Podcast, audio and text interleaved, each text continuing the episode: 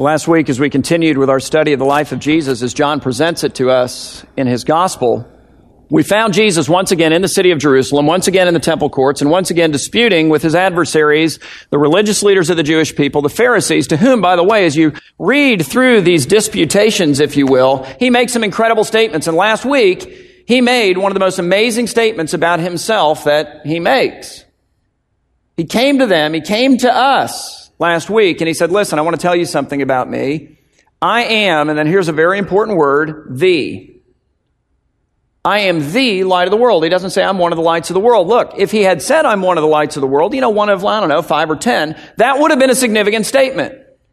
That would have been worth talking about. That would have been worth writing down and studying. He didn't say that.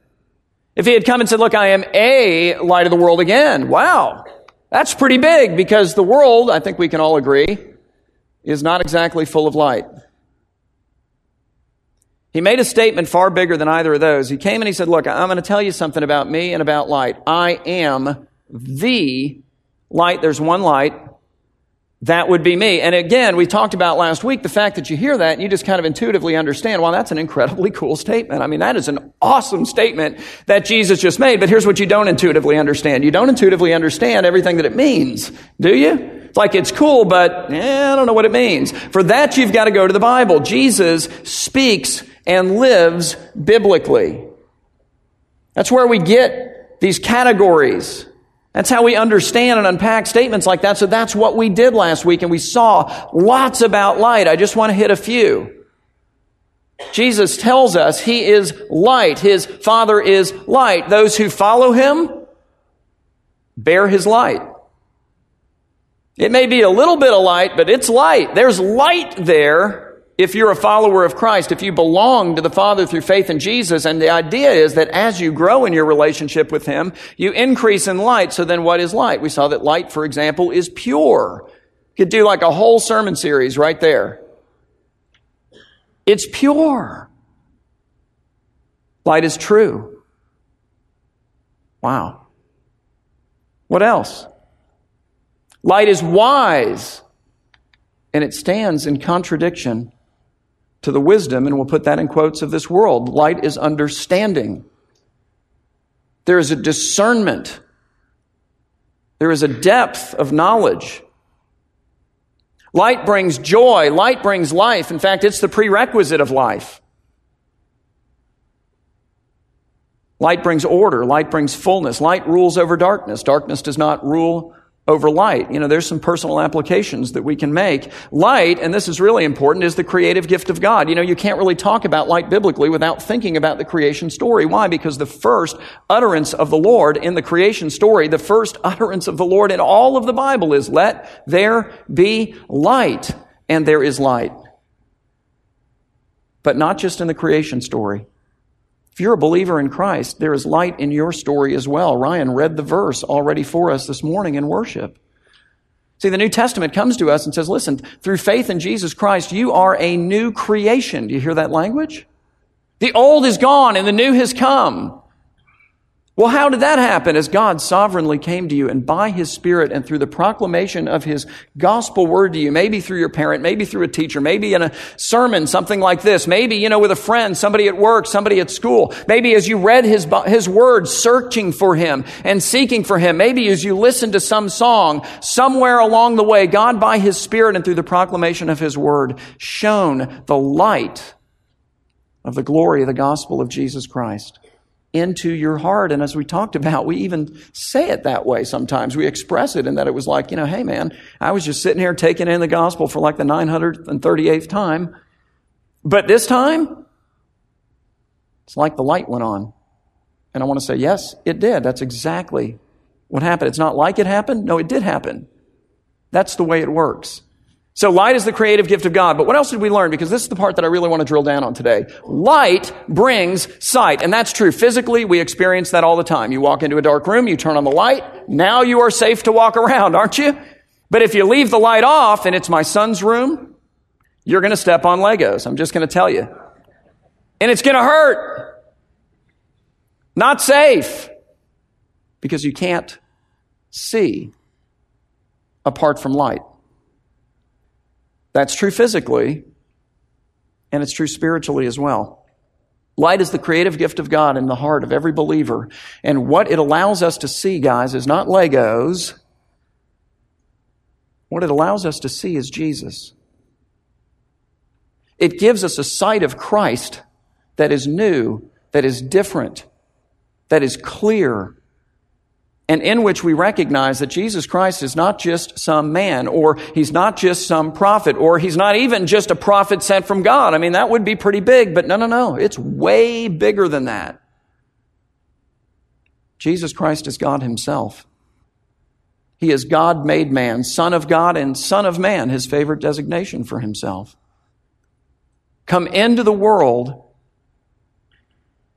to bring spiritual light to all who believe, to save us from our sins. And Jesus Christ, by the way, also is alone worthy of the worship of your life. He is life's greatest treasure, and He's the Redeemer of life's greatest sorrows. And we see all of that in the story that we're going to look at again this morning as we return to our study in John chapter 9. Beginning in verse 1, where John says this, he says, As Jesus, the light of the world. Keep that in mind, because that's what he's just proclaimed himself to be in the previous chapter. As the light of the world passed by, he saw a man blind for how long? From birth. And so from birth, this guy has lived in what? Darkness. And obviously that's true physically. To be blind is to be in darkness. But what we're going to see is that there's a whole different plane in which this story speaks. He's in spiritual darkness at this point too. And that is even more significant. John says that as Jesus, the light of the world, passed by, he saw a man who was blind physically and spiritually from birth, and he passed him by, no doubt, as this guy was sitting on the side of the road begging for money, because that's all he could have done in those days. Back in those days, they didn't have any of the modern day devices that we can use today to unleash and to unlock the very real productive and creative energies of the disabled, of the blind in this case. And so no matter how gifted or talented you were, generally speaking, you were a beggar.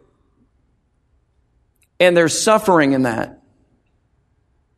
There's suffering in that for this man. There's suffering in that for this man's parents. There's suffering in that for this man's family. There's suffering in that for this man's friends. There's suffering in that for the whole village. You watch this man grow up. Don't pass that by. That's very much a part of this story. As Jesus, the light of the world, passed by, he saw a man blind physically and spiritually, as it will be shown, from birth, begging on the side of the road for money. And then we read that his disciples asked him, and you have to wonder if they asked right in front of this guy. I tend to think that they did. They asked Jesus, this very interesting, very important, albeit incredibly insensitive question. They said, Rabbi, who, and what's the next word? It's sinned. Who sinned, this man or his parents, that he was born blind? Now, how do you feel if you're that guy? Not so hot, probably. But as God would ordain it, he needs to hear the message. Who sinned? His parents or this man? That he was born blind? Now, I gotta believe that is a question that every parent of an ill or disabled child asks at some point in desperation. Lord, what did my son do, my daughter do? What did I do to deserve this? Because I can't connect the dots. And I want you to hear the answer. Rabbi who sinned, this man or his parents, that he was born blind. That's not a little thing. That's a big deal. And listen to the answer to Jesus. Jesus answered, he said it was not that this man sinned or that his parents sinned. And so, whereas it's true that the Bible teaches that all suffering is ultimately the result of sin, it is not true that the Bible teaches that all suffering is the result of some particular sin. And when it is the result of some particular sin, you know, you don't usually have to hire Sherlock Holmes to figure it out. You know, as I've said before, look, if you drink yourself to death, then you drink yourself to death. And there will be suffering in that demise and in that death, and not just for you, but for everyone connected to you. But it's not a mystery. It's not hard to connect the dots. There may be a lot of other factors, but there's also a pretty clear line between the drinking and the death. If pornography tears apart your marriage and your marriage ends in divorce, then pornography has torn apart your marriage and your marriage has ended in divorce. And again, I don't want to oversimplify it. There may be a lot of other things going on, but the dots, not difficult to connect. But they are dif- difficult to connect for this guy. The disciples say, Rabbi, who sinned? This man or his parents that he was born blind? And Jesus answered, it was not that this man sinned or that his parents sinned. You can't connect the dots in this case. So then, Jesus, what is it? What is the answer, if you will, for this man's undeserved suffering? What's the answer for your undeserved suffering? What's the answer for my undeserved suffering? Jesus says that it is so that the works of God might be displayed. That's a word of sight, isn't it? Something that's displayed is something that you see.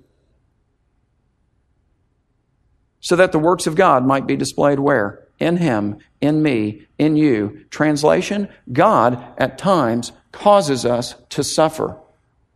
He introduces suffering into our lives so that through this suffering, He will have an occasion to display the glory of Jesus Christ as Christ goes to work in our suffering. See, that occasion doesn't exist apart from the suffering. And sometimes we need to not look for the cause of the suffering. What we need to be focusing on is the purpose for which God has given it to us. It is to display the works of God in us. It's a word of sight. And sometimes he displays the work of God in us by healing us miraculously, like he's going to do with this guy in a second. And sometimes he displays the work of God in us by sustaining us through years and years and years sometimes of severe suffering. This man is blind from birth. He's a beggar, in a sense, from birth. It's not a little bit of time. And I, I want to ask you, which do you think is the greater miracle? Because we tend to ooh and ah over the now the blind man sees. I think sometimes the greater miracle is the sustaining grace of God. I think sometimes the greater miracle is to sing in the midst of sorrow. It is joy in the midst of adversity. It is hope in the midst of despair.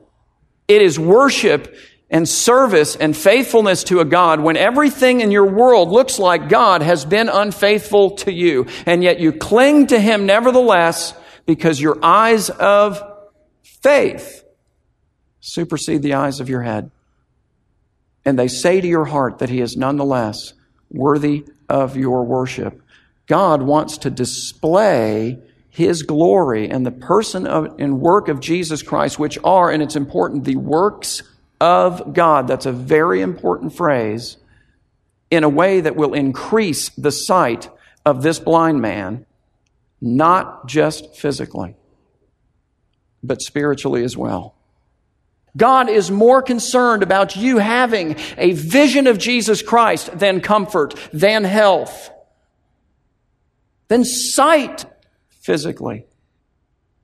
There's another kind of sight, and it is by far more significant. It's by far more valuable. He's not only and eventually here in a few minutes going to be able to see the Legos in the room, at least if he turns the light on. He's going to be able to see Jesus and for who he really is. And you watch this occur as the story unfolds.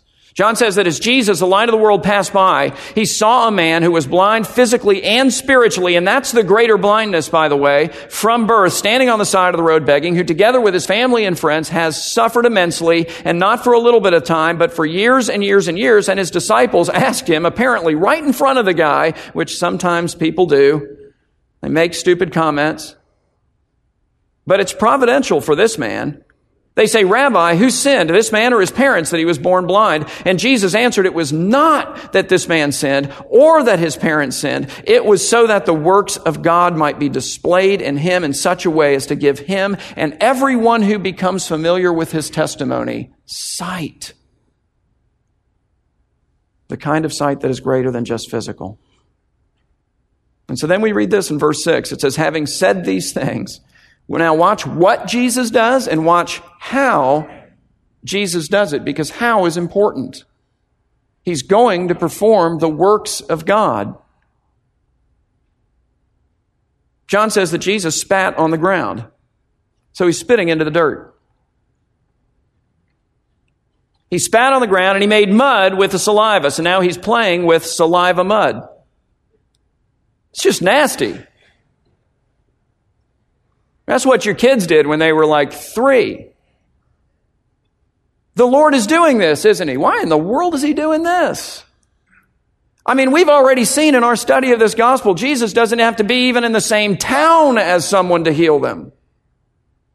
So what's all this business about mud and spit and playing with the mud? He, he makes mud with the saliva, then he like kneads it into these little mud cakes, if you will, with which he anoints the man's eyes. He's putting spit mud on this guy's face who's just going with it. And look what he says. He said to him, Go, wash in the pool of Siloam. And now John gives us a little detail. Why does he give us a detail? Because the story is all in the details. Go wash in the pool of Siloam, which means sent. And so this blind man who has suffered much for years and years and years and years, and his parents much for years and years and years and years, and his family much for years and years and years, you get the point? So that the works of God might be displayed in him, goes and he washes. And it says, and he came back seeing. All right, so how did God create the first pair of eyes? The same way he created the first pair of hands.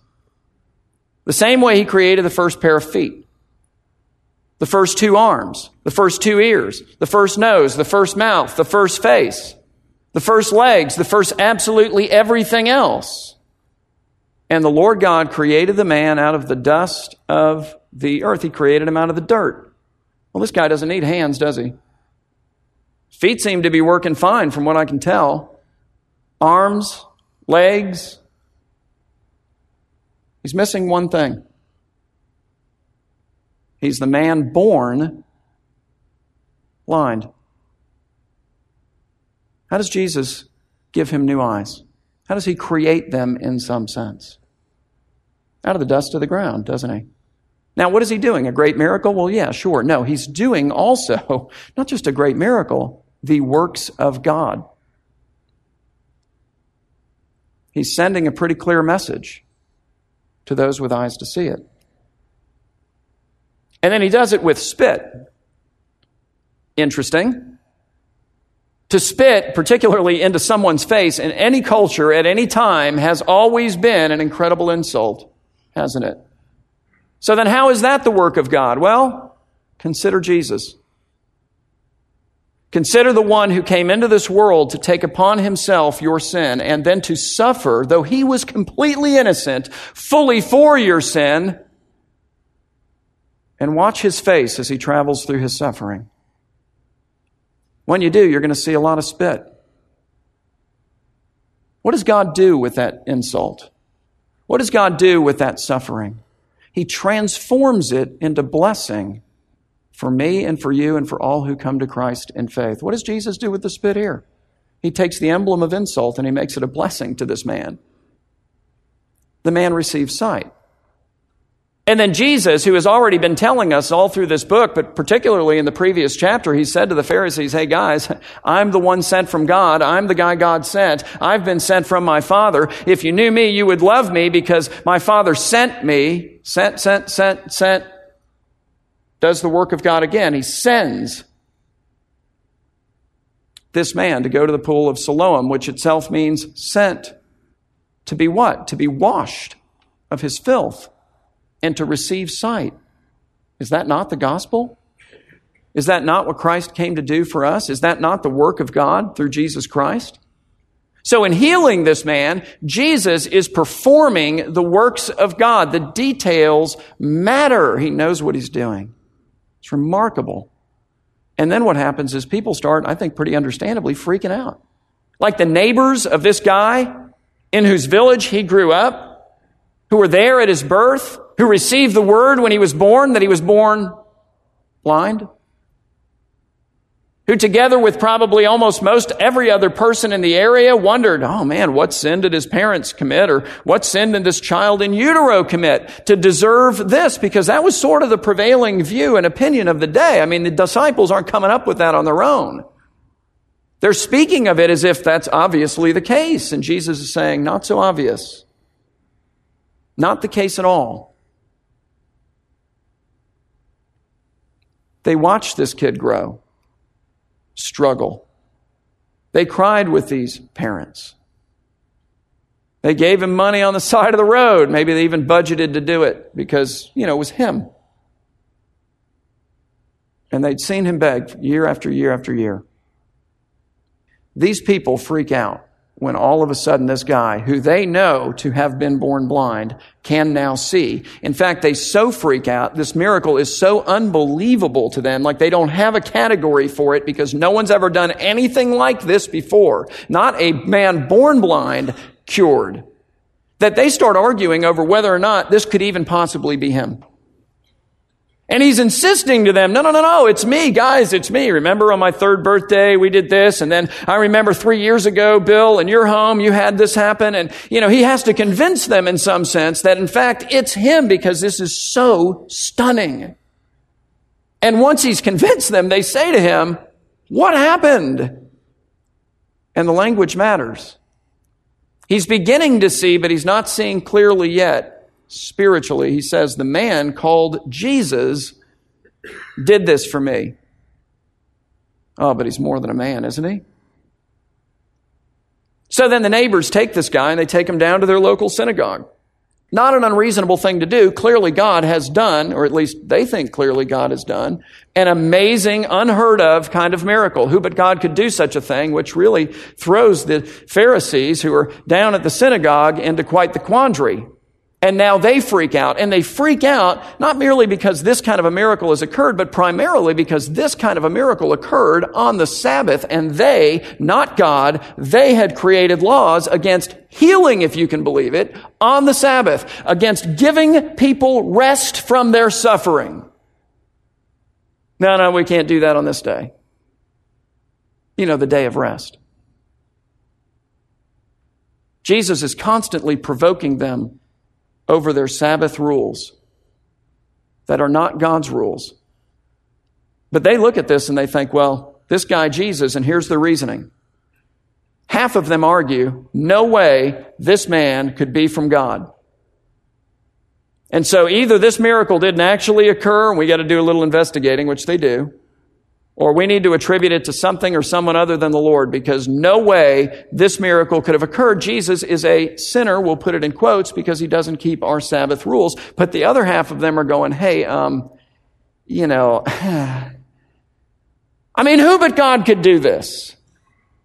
So having already questioned the guy as they're arguing out amongst themselves, they finally throw their hands up in the air as if to say, oh, I don't know what to do. And they say to him, who do you think this man Jesus is? And he says, and watch the language, he's a prophet. So his vision's getting better, but it's still not there. So they call in the guy's parents, put him on the witness stand. With the man standing there, they say, Is this man your son? Yes.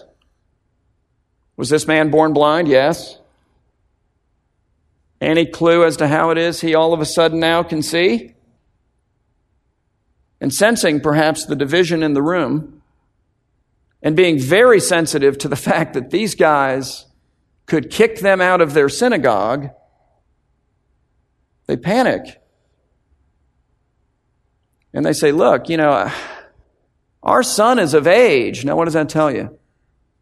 Years and years and years he's been blind. He's of age. You know what? He was there. Why don't you ask him? So they ask him, but they've already asked him. And that's something this man is not blind to either. His vision of Jesus is getting clearer, and his vision of these guys is getting clearer too. And I'll tell you something, his tongue is something to behold.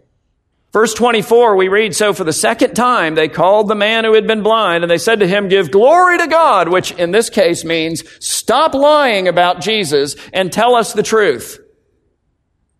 Stop lying, they say. We know this man Jesus is a sinner, and so now it seems that they have gained a consensus.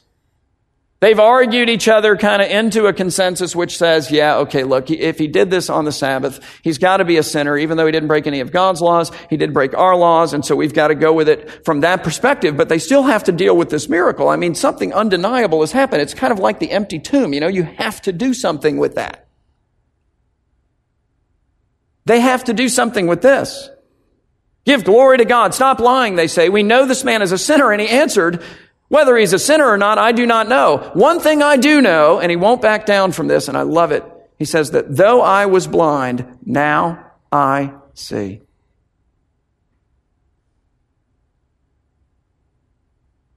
And they say to him, Well, what did he do to you? How did he open your eyes? And he answered them, I've already told you all that.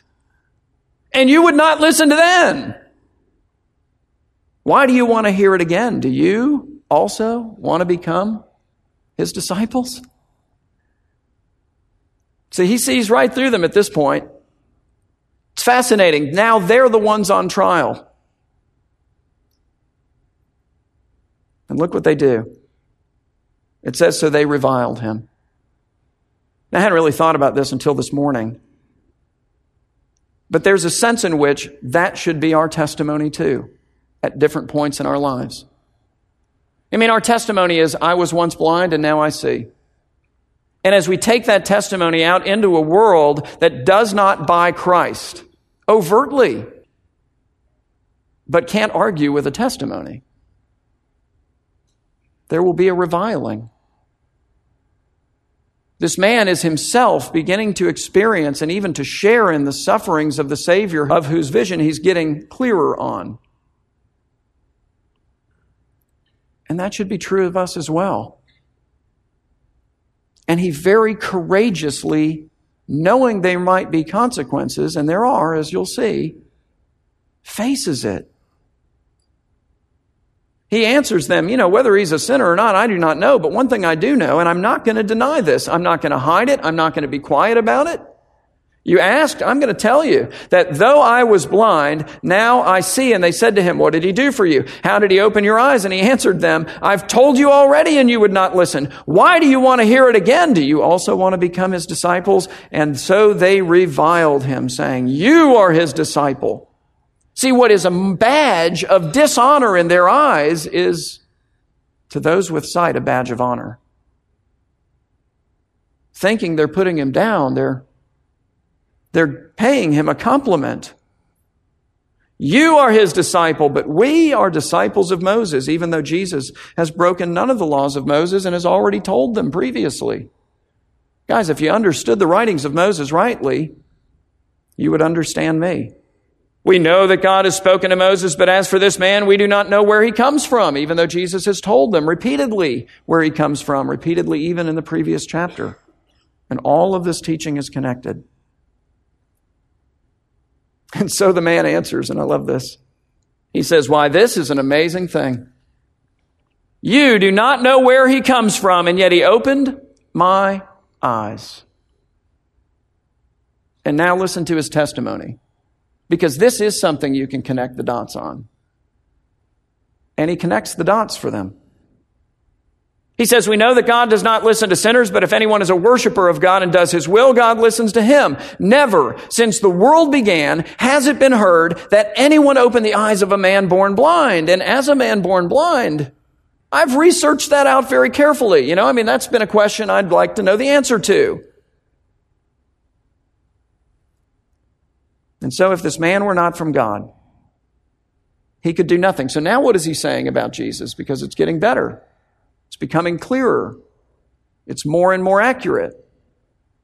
Well, now it seems he's at the very least a prophet sent from God, but it's, he's not quite there yet.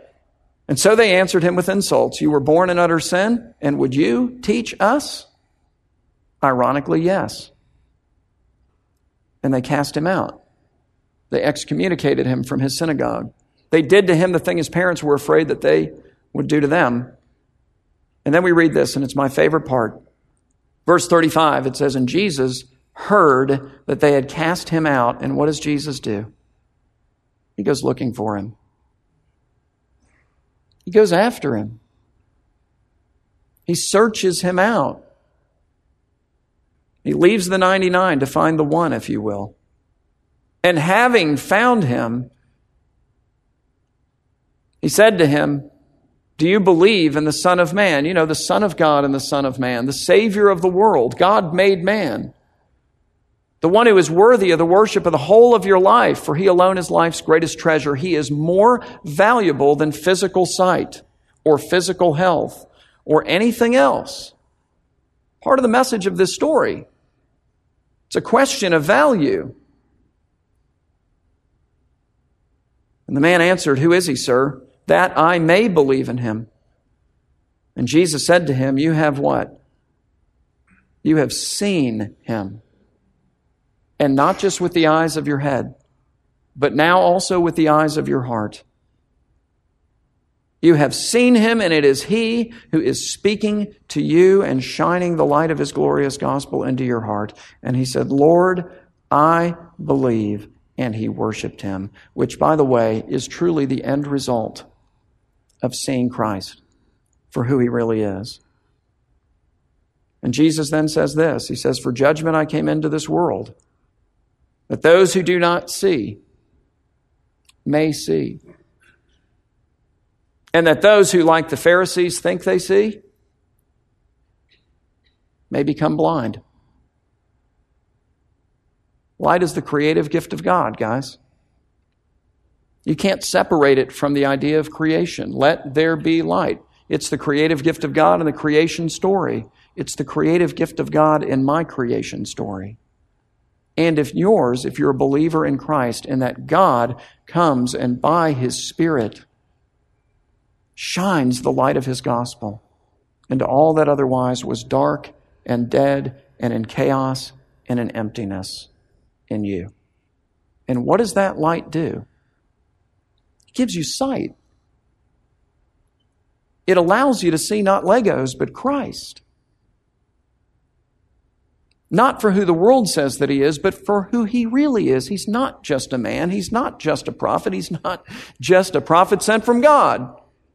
I mean, that would be big, but it's far grander than that. He is God made man, the Son of God and the Son of man, the Savior of the world, who alone is worthy of the worship of all of your life, for he is life's greatest treasure, and he is the Redeemer of all of your suffering, even when it's deserved. And you can connect the dots. But certainly also when it's not, and you can't. And I say that because he brings good out of it.